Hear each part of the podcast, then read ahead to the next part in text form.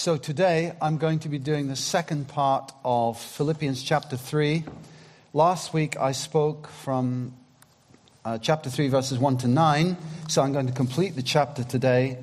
I'm going to be doing from 10 to 21. And the Apostle Paul writes as follows I want to know Christ. yes, to know the power of his resurrection and participation in his sufferings, becoming like him in his death, and so somehow attaining to the resurrection from the dead.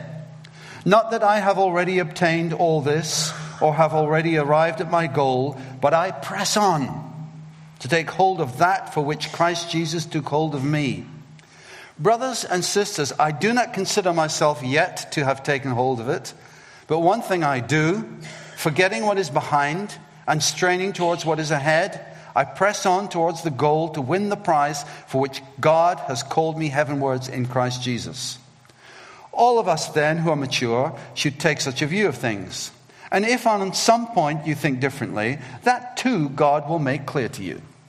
Only let us live up to what we have already obtain, attained. Join together in following my example brothers and sisters. And just as you have us as a model, keep your eyes on those who live as we do. For, as I have often told you before, and now tell you again, even with tears, many live as enemies of the cross of Christ. Their destiny is destruction, their God is their stomach, and their glory is in their shame. Their mind is set on earthly things. But our citizenship is in heaven and we eagerly await a Savior from there, the Lord Jesus Christ, who, by the power that enables him to bring everything under his control, will transform our lowly bodies so that they will be like his glorious body. Last Sunday, uh, during the meeting here down at the Town Centre, Jen Swallow was leading the worship, and we sang a song which is called Forever. Some of the words go, The moon and stars they wept, the morning sun was dead. The Savior of the world was fallen. But death, where is your sting? Our resurrected King has rendered you defeated. And then there's a refrain we sing hallelujah. We sing hallelujah. We sing hallelujah. The Lord, the Lamb has overcome. And as we were singing it last week, I had a sudden overwhelming sense that it wasn't just us singing in that auditorium but that we were joining in with heaven. I had a deep sense that hallelujah was being sung there too. And we know it is because we can read about it in the book of Revelation. And it was thrilling because I realized afresh that that is where we are heading. That we were joining the company of heaven, and that's where we're heading. And the Apostle Paul writes in verse 20, But our citizenship is in heaven. If that's true, then it must mean that we're temporary residents here. Classically, it's said that there are two things that you can't avoid in life death and taxes.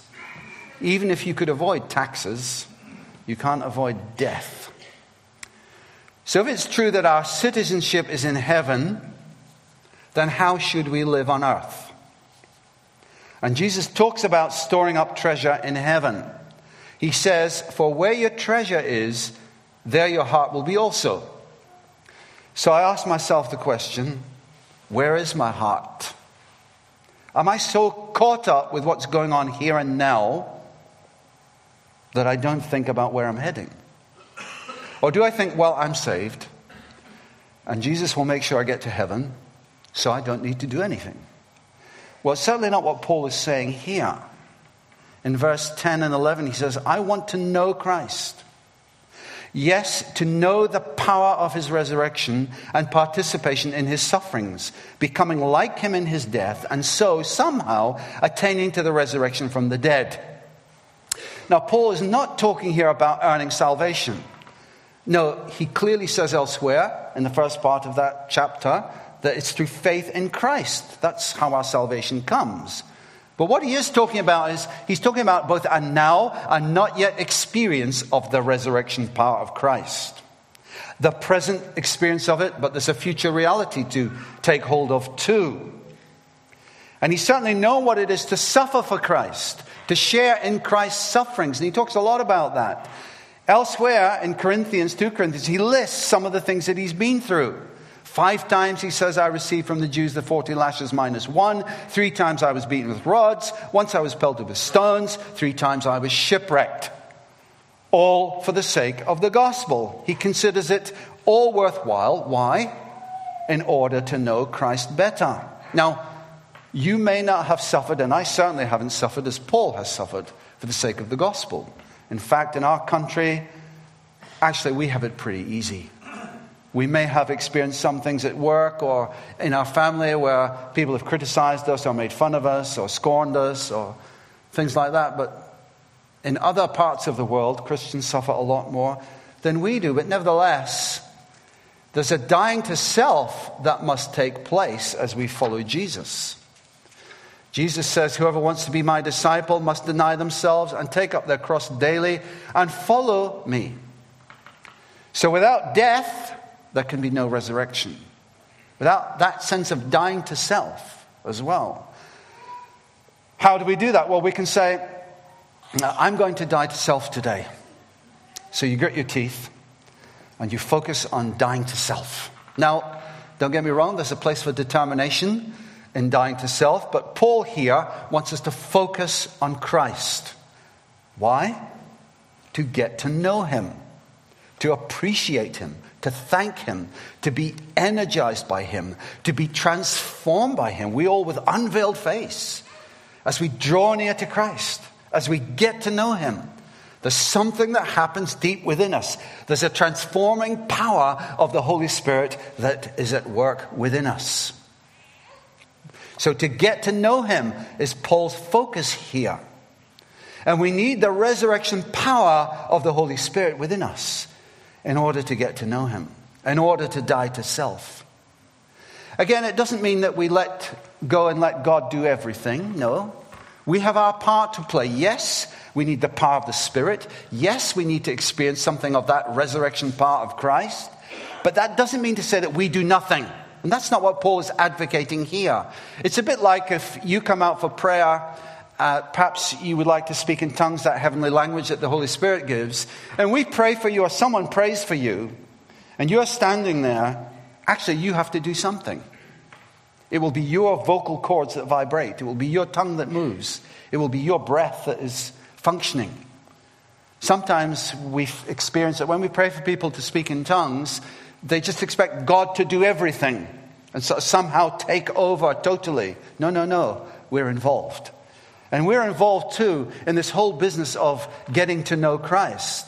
And in verse 12, Paul writes, Not that I have already obtained all this, in other words, that experience of the resurrection power of Christ, or have already arrived at my goal of experiencing the resurrection power of Christ. This is the not yet aspect, but I press on to take hold of that for which Christ Jesus took hold of me.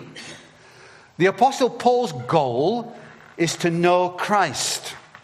Now, Christ met Paul, we can read in Acts, on the Damascus Road.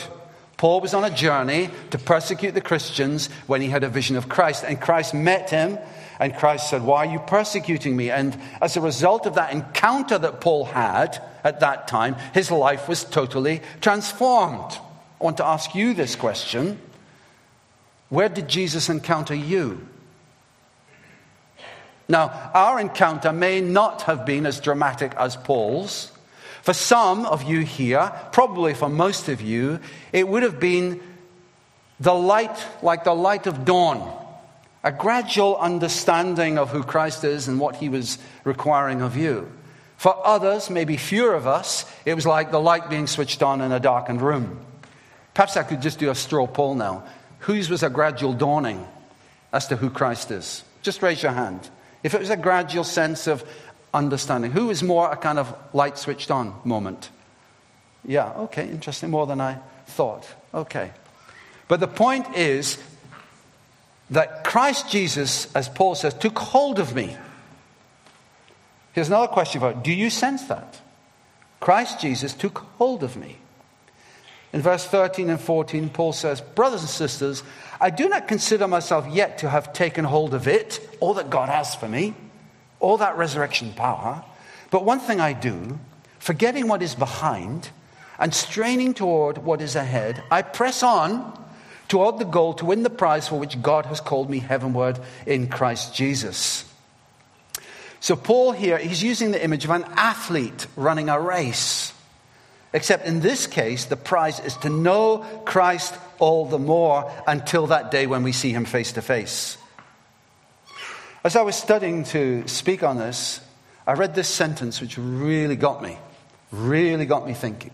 And it's this We must now become what we are. We must now become what we are. What does that mean? What do I mean by that? Well, let me explain. When you come to know Jesus as Lord and Savior, one of the things the Bible teaches us is this you're a new creation. Is that true? Am I, am I quoting the Bible correctly here? If anyone is in Christ, they are a what? A new creation. So if you're in Christ, you're a what? So you can say, I'm a new creation. And that, is that true as us as Christians? Yes, I'm a new creation. Another thing the Bible teaches us, and you read about it in the first chapter of John, is you're a child of God, born not of the will of man, but born of the will of God. You become a child of God when you come to know Christ as Lord and Savior. Is that true? Yes. So you're a child of God, true? Yes. I'm a child of God, let's say that. I'm a child of So not only are you a child of God, but you're a new creation, true? Yes. yes. And Paul tells us here that we're a citizen of heaven. Is that true? Yeah, he says our citizenship is in heaven. So if our citizenship is in heaven, then I'm a citizen of heaven. Uh, how about you? Yeah. So you're a new creation? True? You're a child of God? True? You're a citizen of heaven? True? Yes. You have a new purpose in life? True? God opens our eyes to his purposes. So I have a new purpose in life. How about you? I have a, like I said, I have a new purpose in life. So here you are, you're a new creation, true? You're a child of God, true? You have a new purpose in life? You're a citizen of heaven? We must now become what we are. We must now become what we are. If you know you're going abroad on holiday, you tend to get ready, don't you? Or I do anyway. Check, I like to be organized. I hate to be disorganized if I'm going on holiday. I do a list generally. I type out a list on the computer. I start at the soles of my feet and I work my way upwards as to what I need. And once when I failed to do that and I got to where it was we were going, I said to my wife, Joy, I said, I didn't bring any underwear. now, for a day or two, perhaps, but for a fortnight. So I had to go out and buy some. So normally, if you know you're going on holiday, you get organized, depending on where you're going and what you're going to do. So if you're going skiing, then you pack appropriately for skiing. If you go on a beach holiday, you pack, pack appropriately for a beach holiday. Or if you're going for an interview for a job, it's a bare minimum, I would suggest you at least think a little bit more carefully of what you're going to wear for the interview. You get ready. If you're really on top of your game, you would research the company, whoever it was, on the internet and find out what the requirements were. You might speak to someone in that industry. The point is this you would get ready, you would do something about it. And Paul is saying here that Christ has done certain things and we must become who we are. And there are things that we need to do to press on to know him. He says in verse 13, forgetting what is behind. What does he mean by that? Does he mean you just don't remember anything of the past? No, he doesn't mean that because elsewhere it tells us about bless the Lord, O my soul, and forget not all his benefits. So, what's he talking about when he's saying forgetting what is mine? And, and to be fair, he also remembers something of his life. Because elsewhere he talks about his former life and he says, I was the, I'm the least of the apostles because of all the things that I did. So, what's he meaning here when he's saying forgetting what is behind? Well, he's meaning this don't be paralyzed by memories of past failures. Don't be paralyzed by memories of past failures. Now, I guess if we look back into our past, we can all remember our failures if we want to. We've all failed, true? Yeah. But don't be paralyzed by that. Don't let your memories of past failures prevent you from pressing on to know Christ. On the other hand, as well, and don't also look back on the past the golden past nostalgically. So that, oh, in the good old days. They did that in the Old Testament. When the, the, temp, the, the temple was being rebuilt, they said, oh, it's not the same as it was. It's not the same as it was. Instead of appreciating the new thing that God was doing. And so, neither our failures of the past should prevent us from pressing on to know Christ. In fact, God says, As far as the east is the west, I've taken your sins from you, and I will remember them no more. So, forgetting what is behind, Paul says, he presses on. Why did God take hold of me? Is a question I've been asking. Why did God take hold of you? Paul talks about here, about Christ taking hold of him. Have you ever asked yourself that question? Why has God taken hold of me? Is he simply looking for an obedient human robot? And seriously, I've asked myself that question in the last year. Is that what the Lord is looking for from me? To just be an obedient human robot. So that when He says jump, I jump. When He says sit, I sit. When He says speak, I speak. Is that what God is looking for? I don't think so. The answer is in what God did in the beginning and what He will do in the end. In the beginning, what did He do? He made people to be in relationship with Him. And at the end in the book of Revelation, one of the things He says is, My servants will see me face to face. And God created us to be in relationship with Him, not because He needed us, but I, bet, I guess that because He was so full of love that He chose to share it in the most costly way possible, because it reveals who He really is. So God wants us to get to know Him more and more and more and more. There's another song that I love, which we're going to sing, I think, afterwards, and it's the song Good, Good Father. Such a simple song. And uh, I just love it. And one of the lines is, And you call me deeper still. And you call me deeper still. And you call me deeper still into love, love, love. And that's what God is calling us into. He's calling us into getting to know Him more and more. You see, how much we give ourselves to God will depend on how we see Him. Let me say that again. How much we give ourselves to God will depend on how we see Him. How do you see God? What's he like? I sometimes ask myself that question and I reflect about how I see God. And I think, do I sometimes see him like an Ofsted inspector, a school inspector? He comes into the room, as it were, with his clipboard and he assesses my performance. And it's a bit stressful and it's quite demanding because the standards are so incredibly high. And I find actually that most of the time I can't meet those standards. I'm failing. And therefore, I live under a cloud of uh, failure, a sense of failure. And actually, if I see God as some kind of Ofsted inspector whose standards are so high that I can rarely attain to them, then actually, I'm not really going to want to get to know that person any more than I already do. In fact, what I would probably do is shrink a bit away from that person. So, this is so important how we see God. Because how we see God will affect how we reflect Him to the world. If we see Him as harsh and judgmental, then that is how we will reflect Him to the world. And you see that in the Christian world. You see that when people are protesting against things like abortion, maybe not so much in this country. But you see it in some countries where people, so called Christians, are so vitriolic and seem to be so full of anger uh, that you think, is this really what Christianity is about? But actually, of Jesus, it says he was filled with two things. You remember what they are? John's Gospel, chapter 1 grace and truth. He was filled with grace and truth. Remember the time when the woman was caught in adultery and she was thrown before Jesus in order to test him? They wanted her stoned, but Jesus showed her what? Grace and truth. Showed her grace and truth. He said, I don't condemn you, but go and sin no more. It wasn't either or, it wasn't just truth, it was grace as well. How we see God will affect how we reflect Him to the world. Last week, I talked about how we can get to know Christ, so I don't want to go over those points, but I want to add something based on what Paul writes here in verse 17.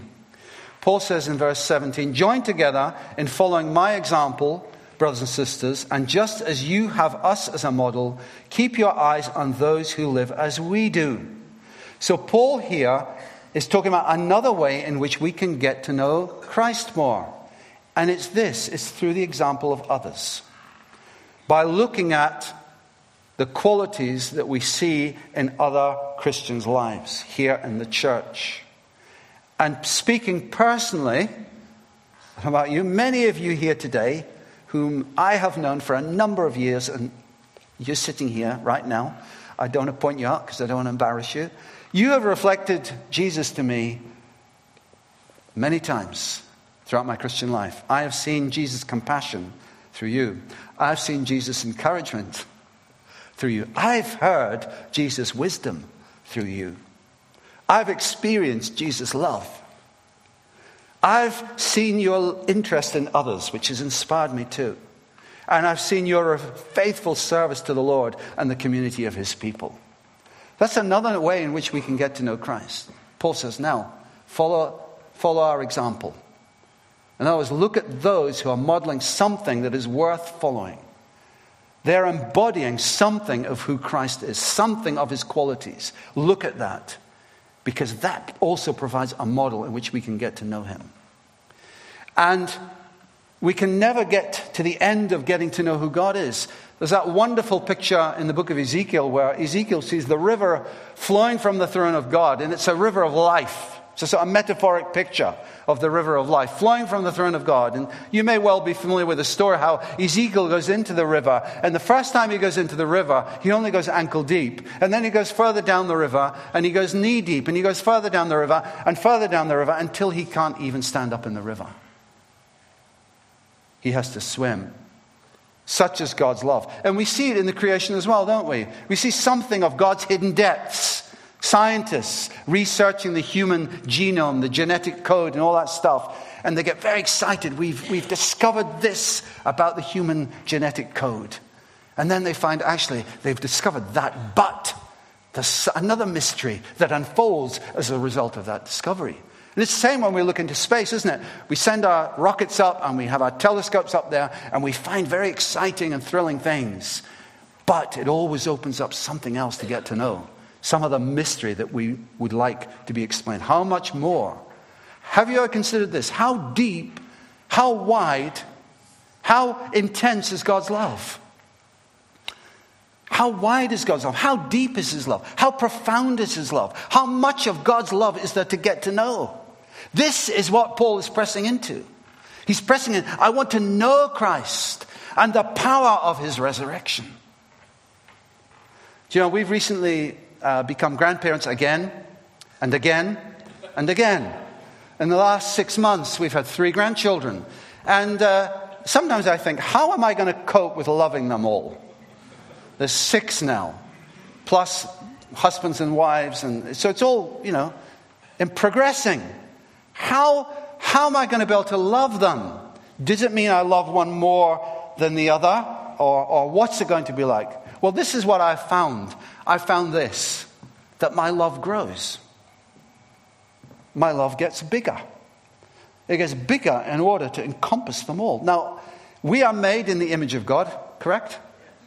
So if our love somehow can grow, I know God's love is got to be profounder than mine. It's got to be deeper. It's got to be wider. It's got to be higher. And actually, the, the thing about God's love is it's never ending. We're never, ever going to be able to fathom the height, the length, the breadth, the width, the depth of His love. And it's thrilling when, when the Lord illuminates something of His love to us.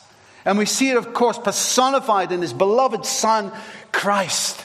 We see it personified in His beloved Son when He gives His life to each one of us. And we're never, ever going to come to the end of knowing who He is. Isn't that a thrill?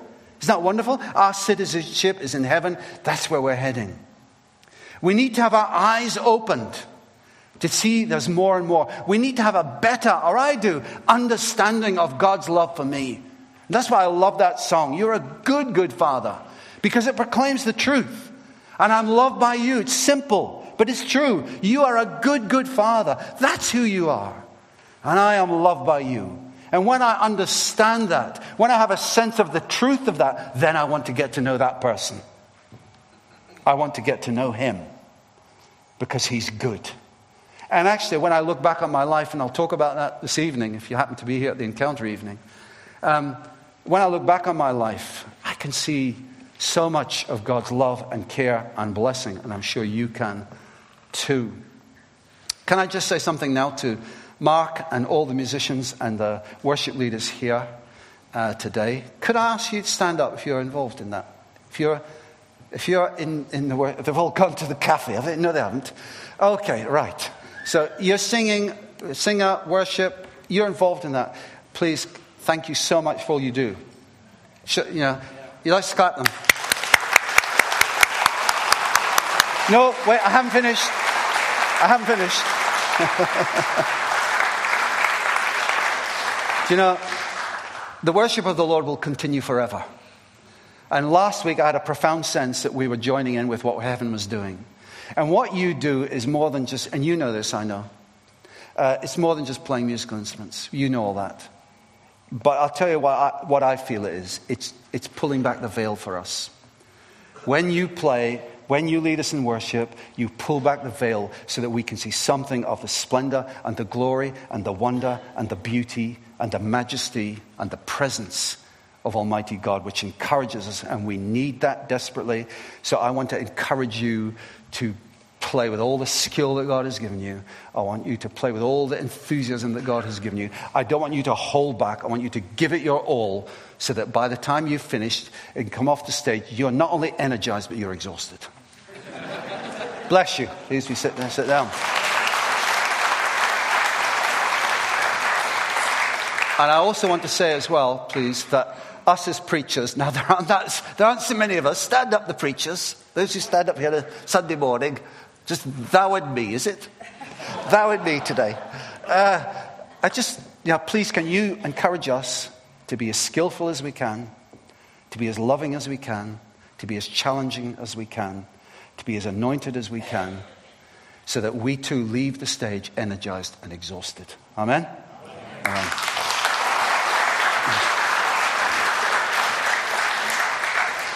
Because what we're seeking to do above everything else is to encourage you in your faith. We want you to go on with Jesus. It, it, it, we really do. That's the, that's the motivation. We want the kingdom to come in all our lives and to extend beyond here. And we want to reflect Jesus to the world. And when you come to know him better, and when we as a family come to know him better, then we will reflect him better to the world. Amen? By way of contrast, sadly, Paul weeps over those who give themselves to other things. Verse 18 and 19, he says, For, as I have often told you before, and now tell you again, even with tears, many live as enemies of the cross of Christ. Their destiny is destruction, their God is their stomach, and their glory is in their shame. Their mind is set on earthly things. So here he describes a self centered, greedy, immoral, shameless people. He says that root if that's the route you go down, then where it leads is it leads to destruction. It's a bit like if I go down to Sussex, to the cliff edge, to Beachy Head, one of the high cliffs down on the south coast, and I'm walking towards the cliff.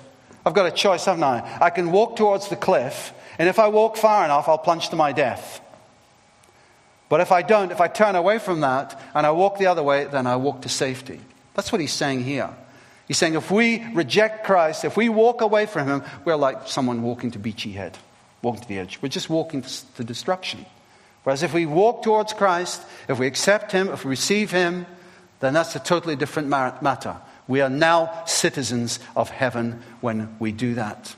Paul threw himself into Christ's calling in his life, full of rejoicing. Not because he enjoyed suffering, he didn't enjoy the fact that he was getting lashed. He didn't enjoy the fact that he was being shipwrecked. He didn't enjoy that. But what he recognized was this that as he suffered for the gospel, he was being identified with Christ.